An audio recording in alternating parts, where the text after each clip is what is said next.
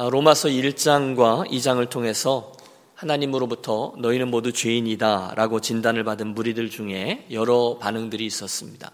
첫째, 하나님을 아예 부인하던 불신앙의 사람들이 있었습니다. 둘째, 그래도 나는 좀 다릅니다 라고 말하는 사람들이 있습니다. 그리고 셋째, 하나님의 그 선언에도 불구하고 끝까지 수용하지 아니하고 고개를 뻣뻣하게 드는 사람들이 있습니다. 그들이 유대인들이었어요. 어, 지난 시간에는 그 유대인들의 실수가 헛된 긍지 그리고 위선적인 삶이었다는 점을 지적했습니다. 즉 유대인들은 하나님께서 자기들에게 주신 특권을 강조하고 선민 의식만을 붙들고 살아가다가 하나님께서 정말로 원하셨던 책임, 즉 열방을 향해서 축복의 통로가 되어야 한다는 것에 대해서는 전혀 신경을 쓰지 않았습니다. 그래서 하나님의 책망을 받은 것이죠. 이어지는 오늘 말씀까지 그 유대인들에 대한 계속되는 하나님의 책망, 그들의 실수를 지적하는 말씀이 이어지고 있습니다. 우선 2장 25절에서 29절의 말씀은 유대인들이 그렇게 자랑하는 할례에 관한 것입니다. 아, 지난주의 말씀이 그 선민 의식에 관한 것이었다면 오늘은 할례라는 어떤 행위인 거죠. 여러분 아시죠? 유대인들은 물론 하나님으로부터 특별한 언약을 받았습니다. 창세기 17장에 가면 하나님께서 그들 민족의 시조인 아브라함과 특별한 약속, 언약을 맺습니다. 그때 하나님은 너희의 자손들은 앞으로 우리 선민이라는 의식으로 할례를 행하라 명하셨고 이후에 태어난 모든 이스라엘 남자들은 난지 8일 만에 할례를 받게 됩니다. 이를 통해서 그들은 하나님 언약의 자손이 되었다고 누구나 가슴 뿌듯하게 생각했어요. 그런데 문제가 생겼죠. 그들이 할례라는 그 행위를 귀하게 여긴 나머지 착각을 하나 하게 되었는데 그것은 그 유대인으로서 할례를 받으면 하나님의 약속에 저절로 참여하게 된다 생각해서 할례가 곧 구원의 보증이요 구원의 수단과 같이 여기게 되었다는 것입니다. 실제로 그들은 이렇게 말하곤 했습니다. 유대인들은 할례만 받으면 자동적으로 구원에 포함된다. 아브라함의 혈통에서 태어나면 그는 당연히 천국을 상속받는다. 그게 유대인들의 생각이었어요. 그런데 로마서의 말씀 사도 바울은 정면으로 이를 반박하고 있는 것입니다. 그렇지 않다는 것입니다. 오늘 이어지는 말씀을 보면 사도 바울은 표면적 유대인, 이면적 유대인이란 특별한 용어를 사용하는데 이것을 통해서 표면적인 유대인, 그러니까 유대인으로 태어난 그 사람들의 자랑, 육신의 할례라는 형식이 아니라 그 이면적 유대인, 즉 할례의 그 정신이 더 중요하다라는 것을 강조합니다. 여러분 이 형식과 그 스피릿 이 두 가지 어, 폼하고 미닝이라고 얘기하죠. 이것은 어, 우리들에게 둘 다 필요하죠. 뭐 결론적으로 말씀드리면 어, 형식도 필요하고 스피릿 정신도 필요하다는 거예요. 특별히 형식 잘 갖춰진 형식은 우리들에게 굉장히 유익합니다. 여러분 우리는 우리가 지금 새벽 예배하고 있는데요. 예배하기 전에 우리가 기도하죠. 또 예배 때 찬송하죠. 또 설교하죠. 뭐 주일 난제배 같은 경우는 성가대 특성도 있죠. 헌금 순서도 있죠. 설교도 있죠. 이런 형식이 있어요. 근데 그 형식을 통해서 우리가 하나님 앞에 나아가고 그분을 만나고 우리의 삶을 그분께로 올려드리는 거예요. 그 형식들을 통해서 이루려고 하는 예배의 스피릿이 있는데 형식도 중요하고 스피릿도 중요하다는 거죠. 형식을 통해서 하려는 게 뭐죠? 너희 몸을 하나님 기뻐하시는 거룩한 산제서로 드리라. 이게 예배의 정신이에요. 그런데 지금 유대인들에게 적용해 보면 유대인들은 그 육체의 할례라는 문제 앞에서 형식은 취하였는데 그 형식에 담긴 할례의 정신을 놓쳤다는 거죠. 지난주의 말씀과 비슷합니다. 선민 의식은 붙들었지만 특권은 붙들었지만 그 속에 담긴 하나님의 spirit 책임을 놓쳤다는 거죠. 정답은 말씀드렸다시피 둘 다 중요합니다. 이 유대인들처럼 spirit이 빠진 채 형식만 붙들고 있는 것도 문제고 그렇다고 spirit이 중요하니 거기에만 포커스를 맞추면서 형식을 무시하는 것도 문제라는 거예요. 바리새인들이 형식을 갖췄지만 정신을 잃었죠. 이게 문제예요. 또 여러분 기독교 역사에도 그런 게 있었는데요. 어, 기독교의 정신을 중시한다고 해서 형식을 무시하며 무교회주의를 어, 주장하며 교회 형식을 무시하는 일들도 있었습니다. 다 문제예요. 중요한 것은 건전한 균형이 중요할 것입니다. 오늘 새벽 예배를 위해서 저와 여러분이 이제 목사로 또는 어, 함께 예배자로 나와서 이렇게 예배하는 이것이 형식인 거죠. 여러분, 어, 뭐 우리에게 형식은 되게 많죠. 직분도 형식일 겁니다. 봉사도 형식일 겁니다. 그런데 이 형식이 굉장히 중요하다는 말씀을 드리지만 형식주의는 곤란하죠. 지금 유대인들의 잘못이 그런 형식주의입니다. 어, 여러분 스피릿이 없는데 형식을 잘 갖추면 어, 겉으로는 우아하고 괜찮은 것 같지만 굉장히 건조해집니다. 반대로 형식을 다 거절하면서 내용만 잘 지키면 된다라고 얘기하는 분들이 계신데 이것도 또한 맞지 않습니다. 계속 반복하는데 둘 다 중요해요. 형식이 없으면 그 정신을 담아낼 도구가 없는 거죠. 항상 함께 가야 되는 거죠. 이렇게도 적용해 볼 수 있을 듯 싶습니다. 아이, 뭐, 폼이 뭐가 중요해, 형식이 뭐가 중요해. 주님만 아시면 되지, 뭐. 예, 그 말은 맞죠. 그런데 여러분, 그 주님만 아시면 좋은데, 어떻게 주님이 아실 수 있습니까? 우리가 어떻게 주님께 인정받을 수 있습니까? 그 방법도 중요하다는 거예요. 여러분, 우리가 예수를 믿을 때 부담을 갖고 믿는 게 좋아요? 부담 없이 믿는 게 좋아요? 부담 없이 믿는 게 좋죠. 여러분 잠시의 고민도 하지 않고 우리 그렇게 대답하죠. 당연하죠. 부담 없이 예수 믿는 게 좋죠. 하지만 경험적으로 보면 부담 없이 그런 형식이 없이 예수를 믿으려고 하면 신앙은 잘하지 않습니다. 여러분 우리가 그것을 수없이 경험해 봤습니다. 형식 같기도 하고 귀찮아 보이기도 하고 그럴 때가 있습니다. 뭐 직분 맞고 남녀 전도에 같이 움직이고 사랑팀도 섬기고 봉사도 하고 또 그러면서 앞에서 욕도 좀 먹어보고 마음고생도 좀 해보고 그런 분들의 신앙이 자라곤 하더라는 거예요. 이게 제가 볼 때는 형식이 가지고 있는 유익입니다. 여러분 목회하는 저에게도 어떤 규격이나 형식이 있습니다. 말씀도 읽고 신방도 하고 만남도 갖고 설교 준비도 하고 분주한 모임들도 갖고 그렇습니다. 그러다 보니 종종 어쩔 때는 좀 힘들 때도 있죠. 그래서 혼자 궁시렁댑니다. 아유, 괜히 목사는 한다 그래가지고 그냥 조용히 혼자서 예수 믿어도 되는 건데 꼭 이렇게 아이고 여러분 저도 얼마든지 어, 기도원에 올라가서 수도원 같은 데 가서 조용히 예수 믿으면서 살 수 있습니다. 형식이 부담이 안 되게요. 그러나 조금만 깊게 생각해 보면요. 여러분 목회는 되게 좋은 겁니다. 왜냐하면 여러분이 못 보실 수도 있는데 예수를 믿는데 목사만큼 좋은 게 있는지 아세요?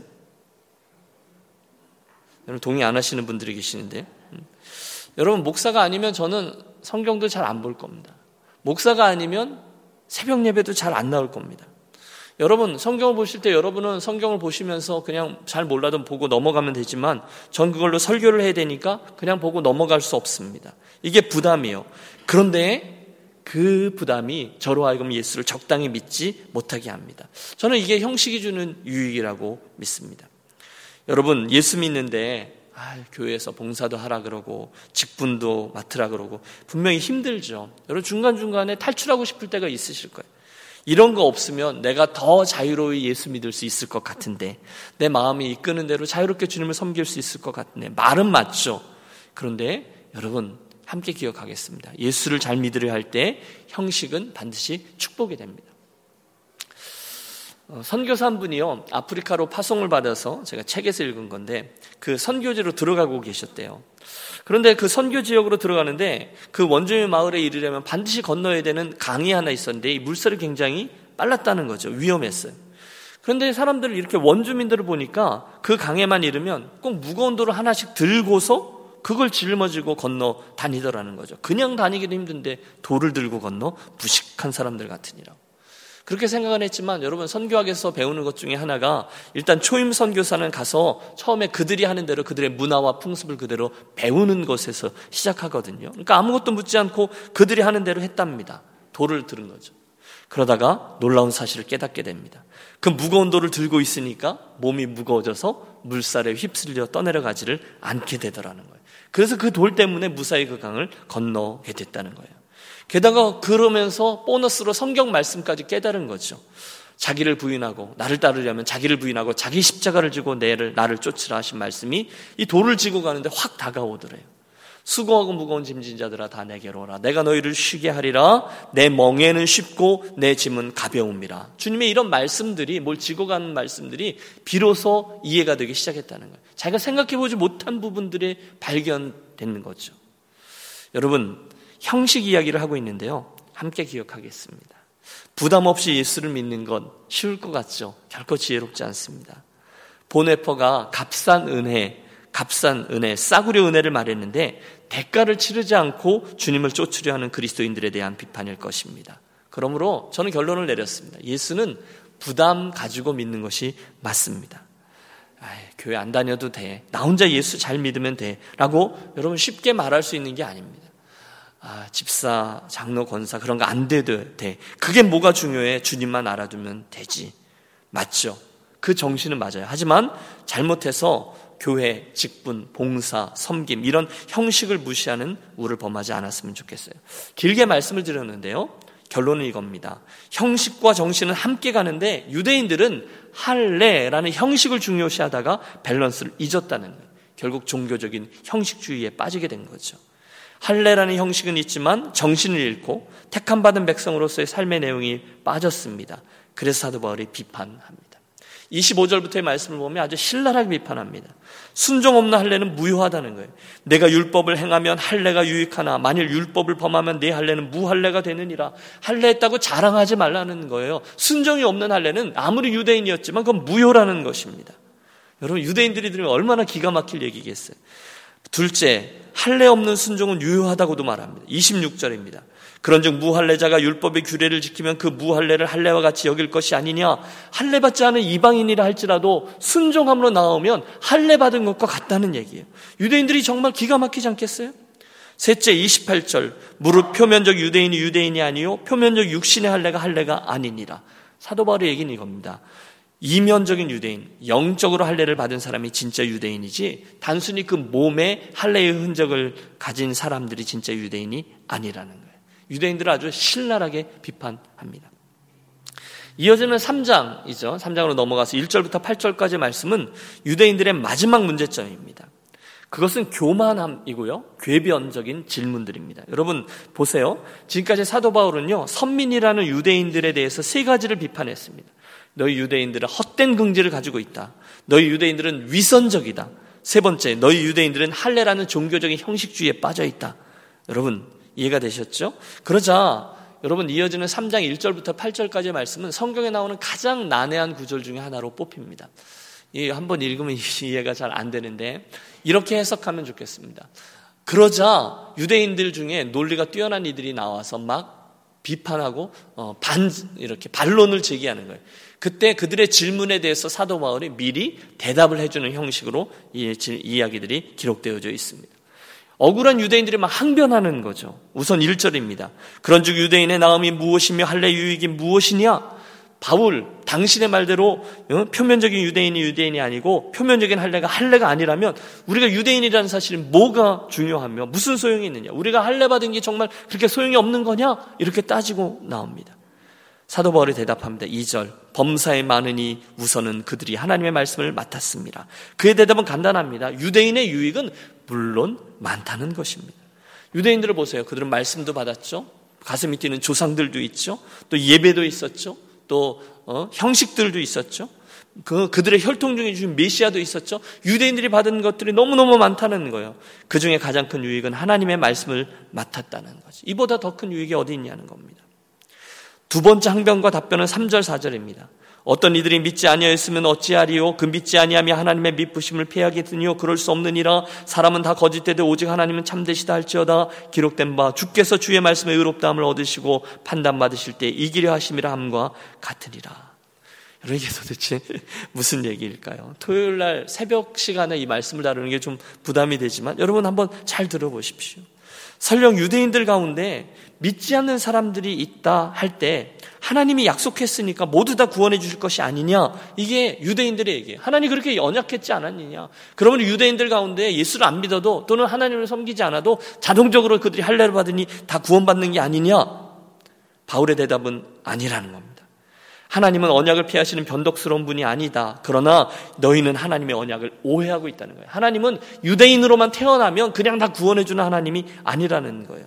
원래 하나님의 약속은 유대인을 통해서 메시아를 보내고 그를 믿는 자를 구원하시겠다고 한 거지 모든 유대인들이 예수를 믿지도 않는데도 구원해주지는 않는다는 거예요. 그런데 너희가 약속의 내용을 오해해서 시비를 걸고 있는 것이다라는 지적입니다. 세 번째 유대인들에게서 나올 수 있는 질문은 5절 6절입니다. 그러나 우리 불의가 하나님의 의를 드러나게 하면 무슨 말 하리요? 내가 사람의 말하는 대로 말하노니 진노를 내리시는 하나님이 불의하시니야 결코 그렇지 아니하니라 만일 그러하면 하나님이 어찌 세상을 심판하리요? 유대인들 가운데 더 폐역한 이들이 질문하는 것입니다. 그러면 우리가 불의했기 때문에 하나님의 의가 드러나고 있는 게 아니냐? 그러므로 하나님이 우리에게 고맙다고 해야 되는 게 아니냐라는 고약한 주장입니다.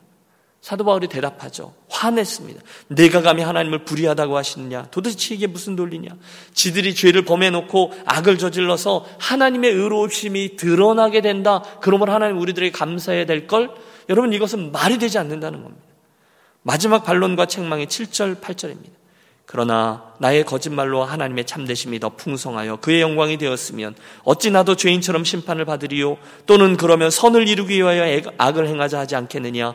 어떤 이들이 이렇게 비방하여 우리가 이런 말을 한다고 하니 그들은 정죄받는 것이 마땅하니라. 세 번째 것과 비슷합니다.